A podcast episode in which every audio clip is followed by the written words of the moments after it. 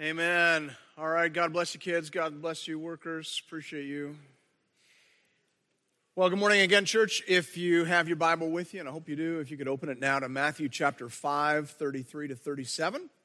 We're continuing to work our way, kind of chapter, or not chapter, but paragraph by paragraph uh, through the Sermon on the Mount. As I mentioned last week, the Sermon on the Mount is not a sermon about how to get saved. It's important to understand that. I think it would be probably pretty devastating if you thought that each of these paragraphs is something that you've got to do perfectly in order to get to heaven. That would be a great way to crush your soul. Uh, thankfully, that's not what this is. Uh, this is a sermon about how saved people should live as the people of God in the world. It is aspirational, it's normative. It's the standard that we're all supposed to acknowledge. We're supposed to say, yes, that, that is how I should be living. Yes, that is how I should be thinking. Uh, today, yes, that's how I should be talking. Uh, but of course, we all recognize none of us do this perfectly. So we go to the cross, we ask for mercy. In prayer, we ask for grace and help so that tomorrow, by God's grace, maybe by one further degree, we could be living in line with these teachings. So it's a standard that we acknowledge and pursue. And today, in the paragraph that hopefully now lies open before you, Jesus is telling his disciples that his people are to be known in the world as people of truth. Hear now the word of the Lord. Again, you've heard that it was said to those of old, You shall not swear falsely, but shall perform to the Lord what you have sworn. But I say to you, do not take an oath at all, either by heaven, for it is the throne of God, or by the earth, for it is his footstool, or by Jerusalem for it is the city of the great king. And do not take an oath by your head, for you cannot make one hair white or black. Let what you say be simply yes or no. Anything more than this comes from evil. This is the word of the Lord. Thanks be to God. Now, remember that this in, entire section of the Sermon on the Mount is about Jesus correcting some of the false assumptions, false interpretations that were common in the day with respect to what it meant to be the people of God, what was required of the people of God as they lived and served in the world. And many of those wrong interpretations went back to the scribes and the Pharisees, and so it is here. The Pharisees in Jesus' day had all kinds of elaborate rules in terms of deciding which oaths were binding and which oaths were not. Uh, some of it's quite ridiculous. So, for example, uh, they had determined that if you swear by Jerusalem, then your oath wasn't binding. But if you swore toward Jerusalem, then it was. Uh, similarly, they had decided that if you swear by the temple, then your oath isn't binding. But if you swear by the gold of the temple, then your oath is binding. They invented a very complicated system, which only they understood, which effectively allowed them to appear to be telling the truth when in fact they were not. And Jesus condemns this sort of nonsense out of hand. He says, My people aren't going to engage in this. This is ridiculous. My people are just going to tell the truth straight up without their fingers crossed behind their back every time. Jesus spoke about this matter again in Matthew 23, although this time in Matthew 23, he's speaking directly to the inventors of this ridiculous system. He's speaking to the scribes and Pharisees, so he leans in pretty hard. He says, Woe to you, blind guides, who say, If anyone swears by the temple, it is nothing. But if anyone swears by the gold of the temple, he is bound by his oath. You blind fools. For which is greater, the gold or the temple that has made the gold sacred?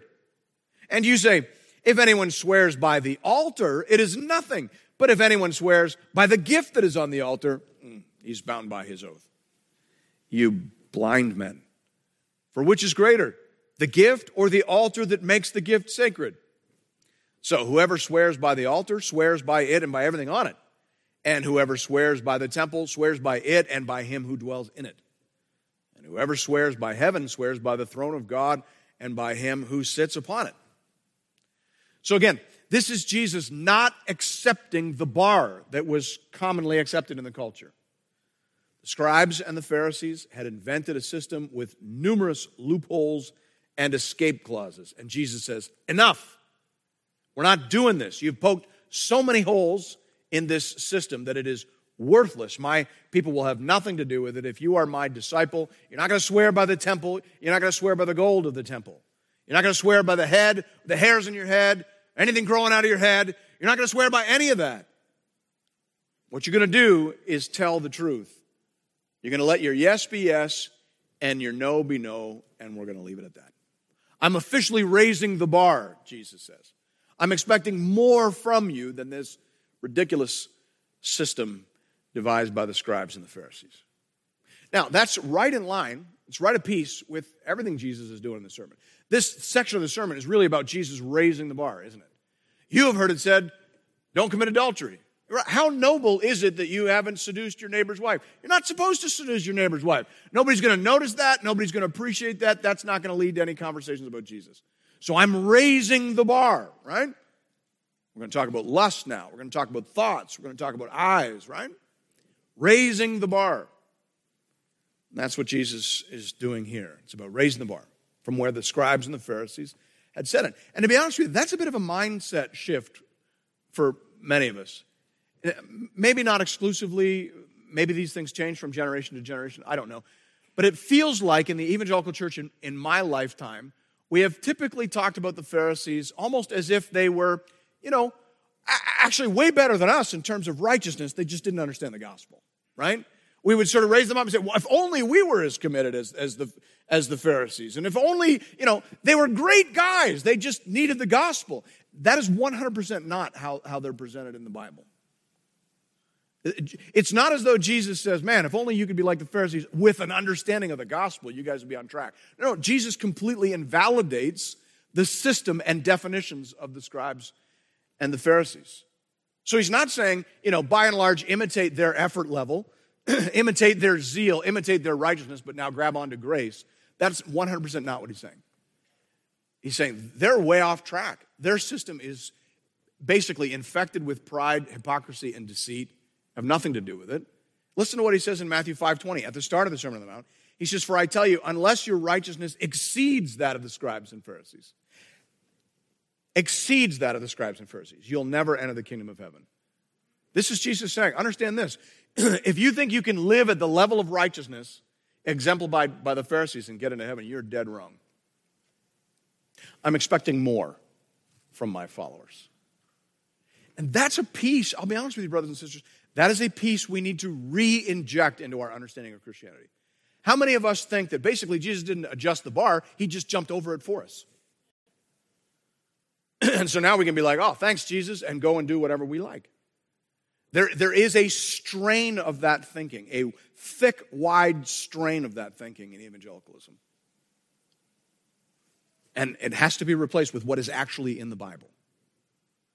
Jesus is saying to his disciples, I am raising the bar for you, right? I am expecting more from you than this old fallen down system. I'm expecting more from you, but good news, I'm going to give more to you.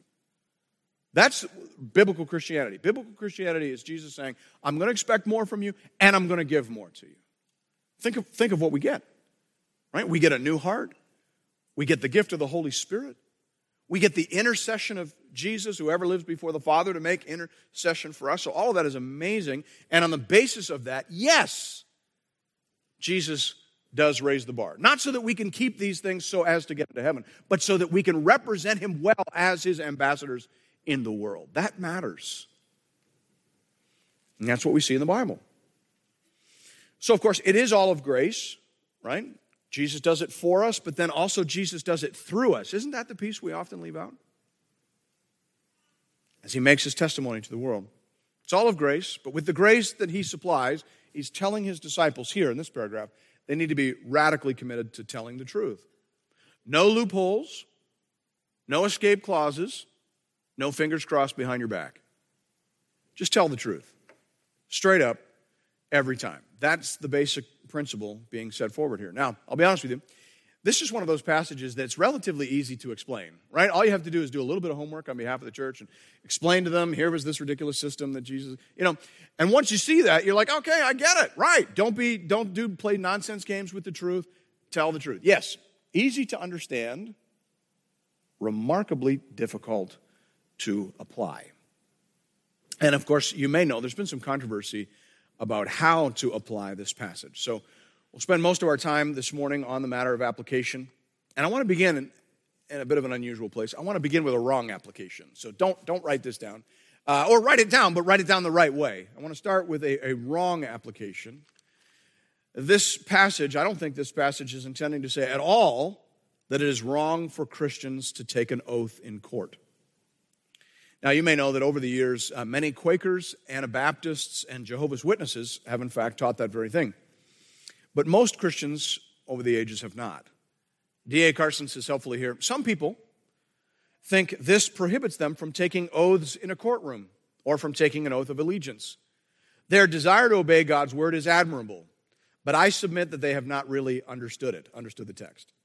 As usual, Jesus is preaching in antithetical fashion, and it's important to discover just what he is saying before we take his statement with such insensitive absoluteness. That's a good phrase, isn't it? Maybe you're sitting beside somebody who is somewhat inclined to insensitive absoluteness. Feel free to do one of these in love. There's a fair bit of insensitive absoluteness in the church. There always has been. So we want to be on the lookout for that. As, as Carson points out here, uh, Jesus is teaching in antithetical fashion. It's a rhetorical device. You have heard it said, but I say to you. He's contrasting the way of righteousness as he defines it to the way of righteousness that had been established by the scribes and the Pharisees. You've heard it said, but I say to you. That's antithetical teaching. So Jesus is not saying that all oaths in every imaginable situation are bad. He is saying this whole system of truth telling devised by the scribes and Pharisees is ridiculous. I'm rejecting it out of hand. Now, how do we know we're right about that? Well, for one thing, the Apostle Paul put himself on oath in several places throughout the New Testament. You've probably stumbled across those in your Bible reading. So, for example, in Romans 1 9, he puts himself under oath. 2 Corinthians 1 23, he puts himself under oath when matters of truth are at stake. And then, of course, most compellingly of all, Jesus testified under oath the end of Matthew's gospel. Matthew 26, 63 to 64 says, Then the high priest said to Jesus, I put you under oath before the living God. Tell us if you're the Messiah, the Son of God. And Jesus said, You have said so, but I tell you from now on, you'll see the Son of Man seated at the right hand of power and coming on the clouds of heaven. So, if Jesus testified under oath in Matthew 26, then I'm guessing that's not what he was forbidding in Matthew chapter 5. Rather, what he's saying here has to do with the personal conduct of his followers in the world. That's so important for us to understand. This is not, this is not a, a, law directed at the government. This is not a law directed at the unusual circumstance of you being compelled to testify in a government court. This is about you living your daily life as a follower of Jesus Christ. Martin Luther points that out in his commentary on the Sermon on the Mount. He says, Christ does not wish here to interfere with the secular authority and ordinance, nor to detract at all from the powers that be, but he is preaching here only for the individual Christians, how they are to conduct themselves in their ordinary life. So, followers of Jesus, in their ordinary lives are not to say, I swear by heaven that, that you know, I didn't do such and such.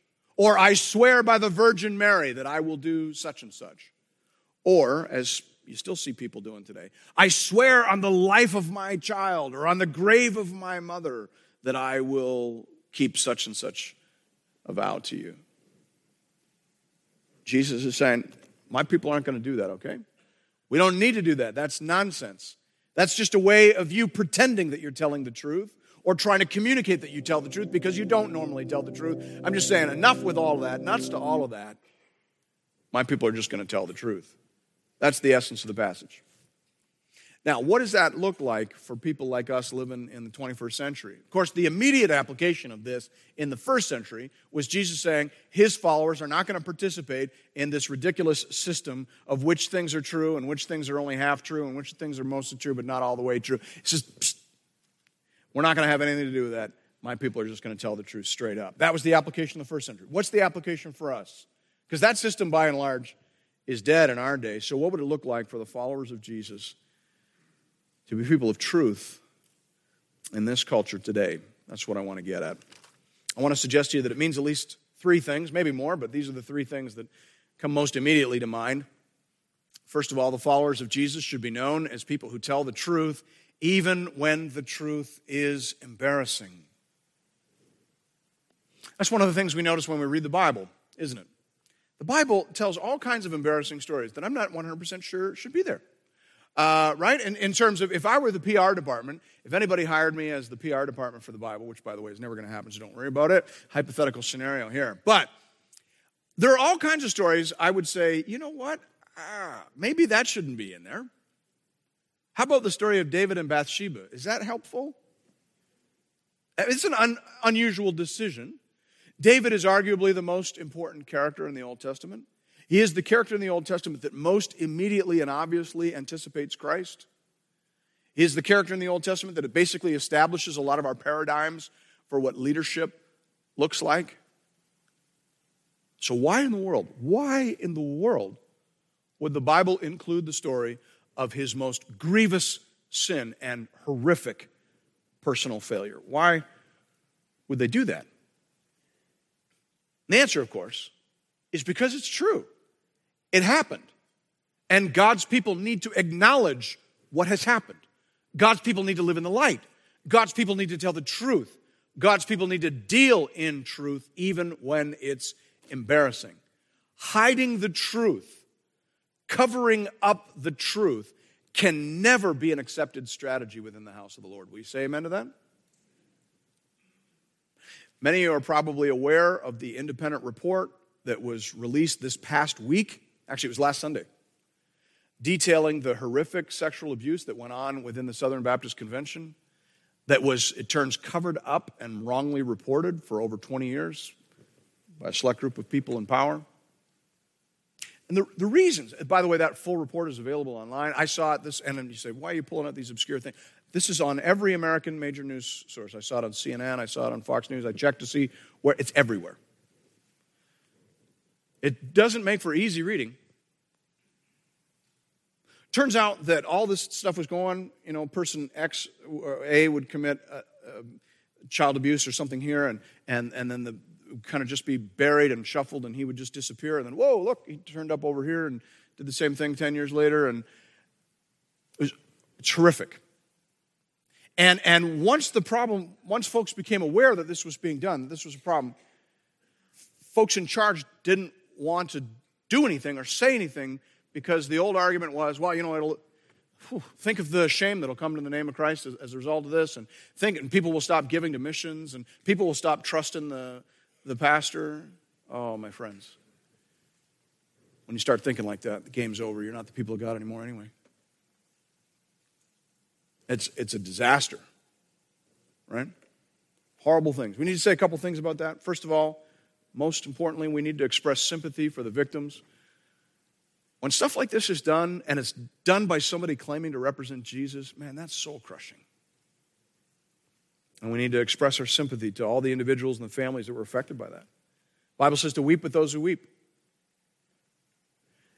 And then, as well, secondly, we need to mourn and lament the dishonor that is being heaped upon the name of Jesus this week in particular because of these events. I kid you not, my friends, the fallout from this will be worse than the fallout from the televangelist scandal in the 80s. Do you remember that? If you're, if you're probably, I would say my age or older, I actually remember where I was in the car when I heard that. I think it was on 6, uh, or whatever the news station was at the time. I think it was 1010 CFRB. I was in the car with my mother I literally remember this. this. I don't remember everything that happened in my childhood, but I remember this. I was a teenager at the time. And, uh, and I remember being in the car, hearing that on the radio, and just thinking to myself as a teenager, I will be explaining this to my friends and everyone else I try to share the gospel with for the rest of my life. What a disaster. I remember thinking that. This will be worse. And I'll tell you why. Because remember back in the 80s, it was actually pretty easy to distance ourselves from the televangelists. Was anybody even sure that those guys were on our team? Like, what in the world? So you could say, well, those people are nuts. And, you know, we, and we did, didn't we? Didn't we do as much as, of this as we could? Try to put some distance between us and them. How do you do that here? This is the largest evangelical denomination in the world. It's a scandal you're going to be dealing with for the rest of your life. The Apostle Paul said to the corrupt Jewish leaders of his day, The name of God is blasphemed among the Gentiles because of you. So it is again today.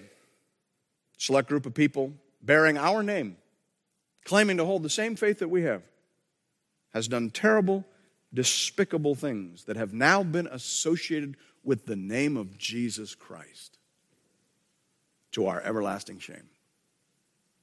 We need to be mourning that today. And yet, and yet, if there is one positive that's come out of this whole thing, it is this it is the fact that the Southern Baptist messengers, the messengers are the people that you send from your church to go and, and, and deal with denominational issues when they have their annual assembly. The messengers, once they got wind of this, forced the denomination to tell the truth publicly, forced the denomination to hire an independent third party investigation, knowing that it would embarrass them knowing that it would destroy them, knowing that they would be explaining this debacle to their friends and loved ones for the rest of their lives. Why in the world would they do that? Because Christians tell the truth, even when it's embarrassing. The truth is always, always the best policy. You might think there's a short term game in covering this up. That was the argument, right? oh, you know, how are we going to raise money for missions? How are we going to? You might think there's a short term game for covering it up. You always pay double or triple in the end if you go that route. You know that, right? Same thing in a marriage. Husbands, maybe, maybe wives, right? I've been in pastoral ministry long enough to know this story goes both ways. Any spouses in the room with an embarrassing truth that needs to be told to their spouse? And you tell a story to yourself, right? You're like, oh, but it'll hurt the kids. And oh, you know, it'll make a. Yeah, it will. But I'll promise you this you cover it up and it comes out a decade from now some other way, which it will, and you'll pay double, triple, or worse. Honesty is always, without exception, the best policy. That's true in marriage, it's true in a church. The Apostle Paul wrote to Timothy, 1 Timothy 5, and he, and he said, Do not admit a charge against an elder except on the evidence of two or three witnesses. But verse 20, as for those who persist in sin, rebuke them in the presence of all, so that the rest may stand in fear. You see that? Isn't that a wise approach? He says, Now, listen, we're not going to just uh, deal with every your rumor, and it's, we can't make it so easy for the devil to bring people down just with a whisper or rumor. So we're going to have a standard of truth, okay? But if there is credible evidence of something having been done, we're not hiding it. We're not covering it up. We're not sweeping it under the carpet. We will rebuke them publicly. The witness of the church is worth more than whatever immediate gain you think there may be in sweeping something under the carpet. It's worth more than any leader. How many times have churches swept stuff under the rug because it's like, well, we can't afford to lose that guy? Yes, you can. Yes, you can. You know what you can't afford to lose? Integrity in the public square. And so you tell the truth. That's what it means to be a kingdom of priests and a holy nation. You got to live your life in the light, no matter what that light exposes. So the followers of Jesus today got to be truth people, even when the truth is embarrassing, and even when it is personally disadvantageous. That's our our second point there. Now, this is a slightly different thing than the first thing. Here I'm talking about telling a truth that might not be embarrassing, but that will cost you money or personal consequence. King David talked about that in Psalm 15. He said, Oh Lord, who's, who shall sojourn in your tent? Lord, who are you gonna who are you going to bring close? Who are you going to have in your inner circle? Verse 2 He who walks blamelessly and does what is right, speaks truth in his heart, who does not slander with his tongue, does no evil to his neighbor, nor takes up a reproach against his friend. Just pause there, look at verse 3. You realize that you can sacrifice your opportunity to be part of God's inner circle, to be part of like the one that he's going to give the best assignments to. You realize you can forfeit that opportunity by how you conduct yourself on Twitter. Maybe I'll read that again. Who gets to be in the inner circle? Who gets to be on call? The one who does not slander, the one who does no evil to a neighbor, nor takes up approach, meaning joins in on an attack on another person, in whose eyes a vile person is despised, but who honors those who fear the Lord. Here we go. Who swears to his own hurt and does not change. Boy, that's a good one. I like that phrase. Who swears to his own hurt. That, that takes us exactly into what Jesus is talking about in the Sermon on the Mount. To swear to your own hurt means telling the truth even when it costs you. It means telling the truth even when it will increase the consequences that you're likely to incur. That's what the Bible requires of anyone who would be closely associated with God, Old Testament and New. When I was in grade 10, uh, a buddy and I devised a foolproof plan for skipping school and getting away with it. We were pretty sharp, I must say. Uh, we were rural kids, and so we took the bus to school, and, uh, and we realized that's the weak link in the chain right there. Because our moms would know if we got on the bus, but they would have no idea what we did when we got off the bus. Now, this was before you got that automated phone call when your kids skip school. By the way, praise the Lord for that. Hey, isn't that great? Amen. I like that. But they didn't have that. They probably invented that because of my brilliant plan from high school. So, anyway, we rode the bus to Aurora High School that day, my buddy and I, just like we did every day. But on this particular day, we decided to execute the plan. We got off the bus, and instead of going into homeroom, we marched ourselves down to McDonald's and bought as many Big Macs as we could afford and we spent the whole day eating Big Macs, smoking cigars, and playing video games at the convenience store across the road. that was our big plan.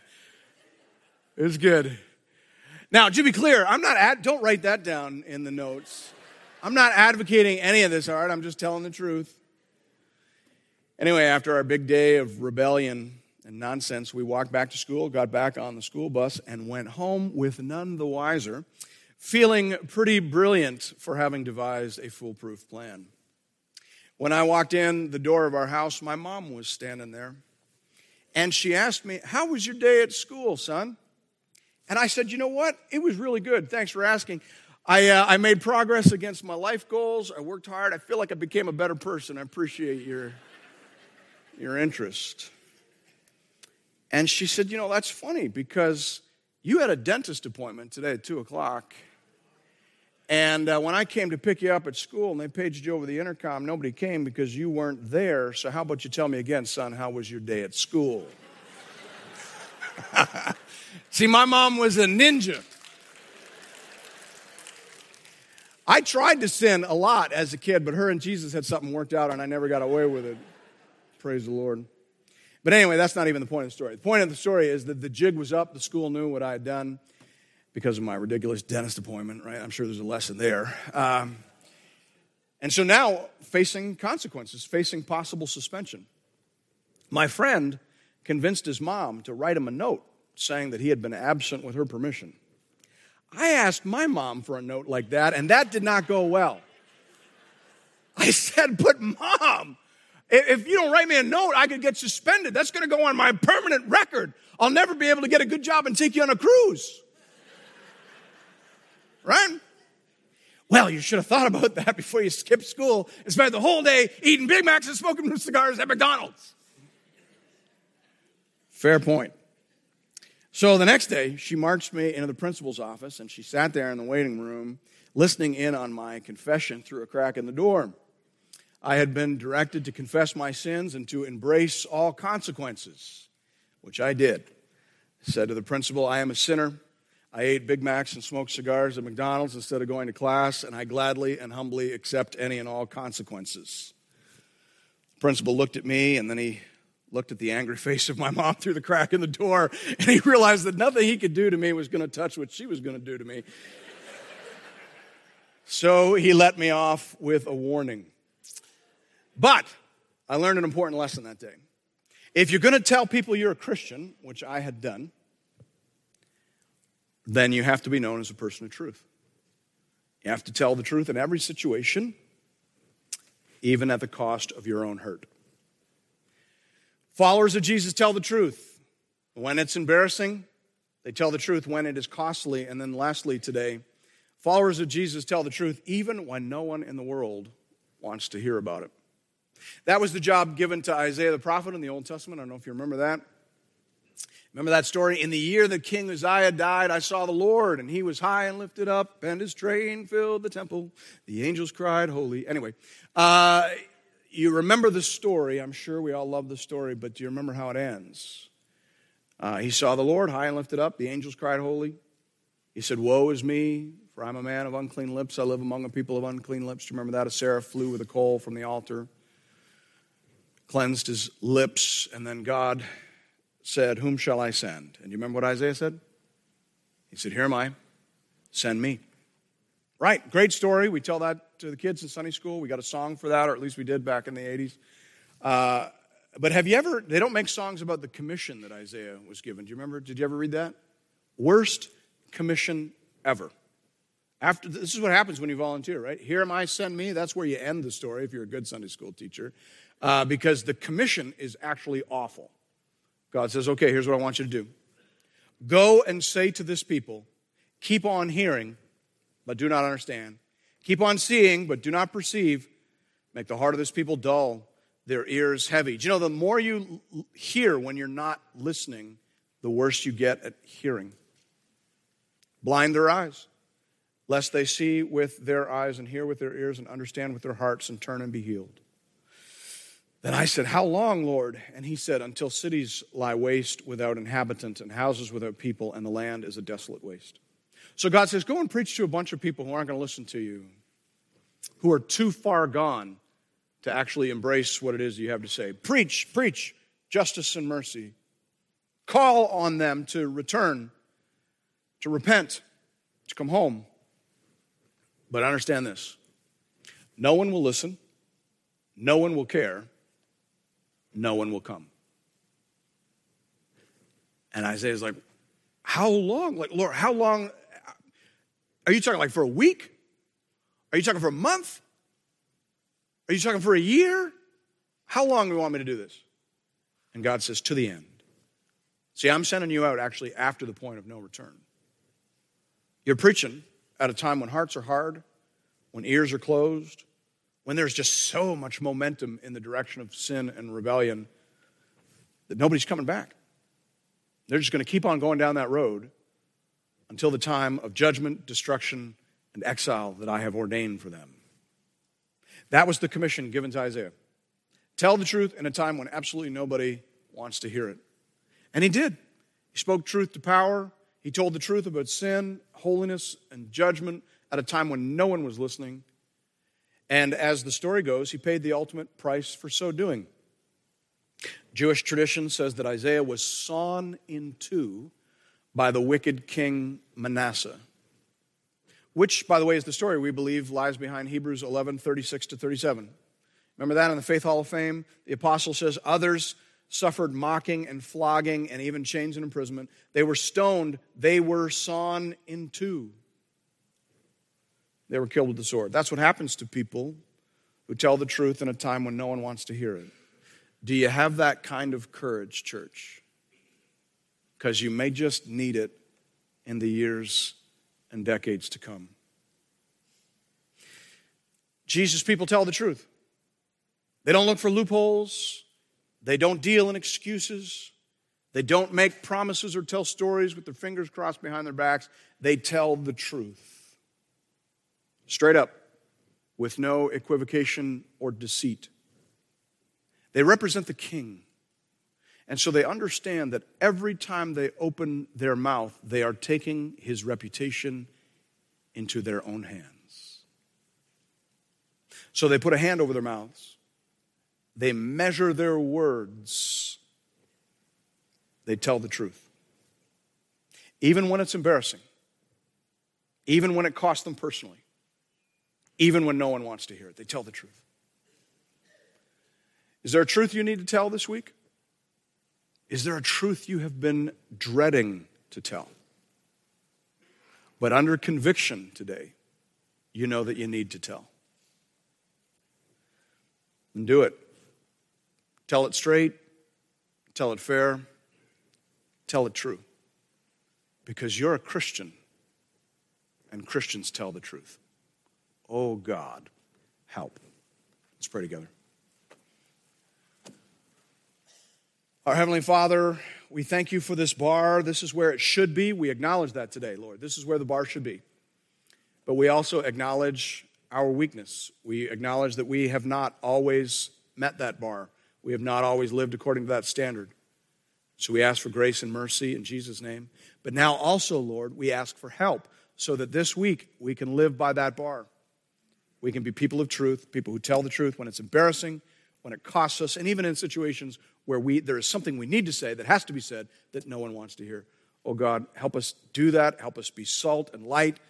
Help us be ambassadors. Help us be truth tellers. Help us to be a kingdom of priests and a holy nation. We ask in Jesus' name. Amen.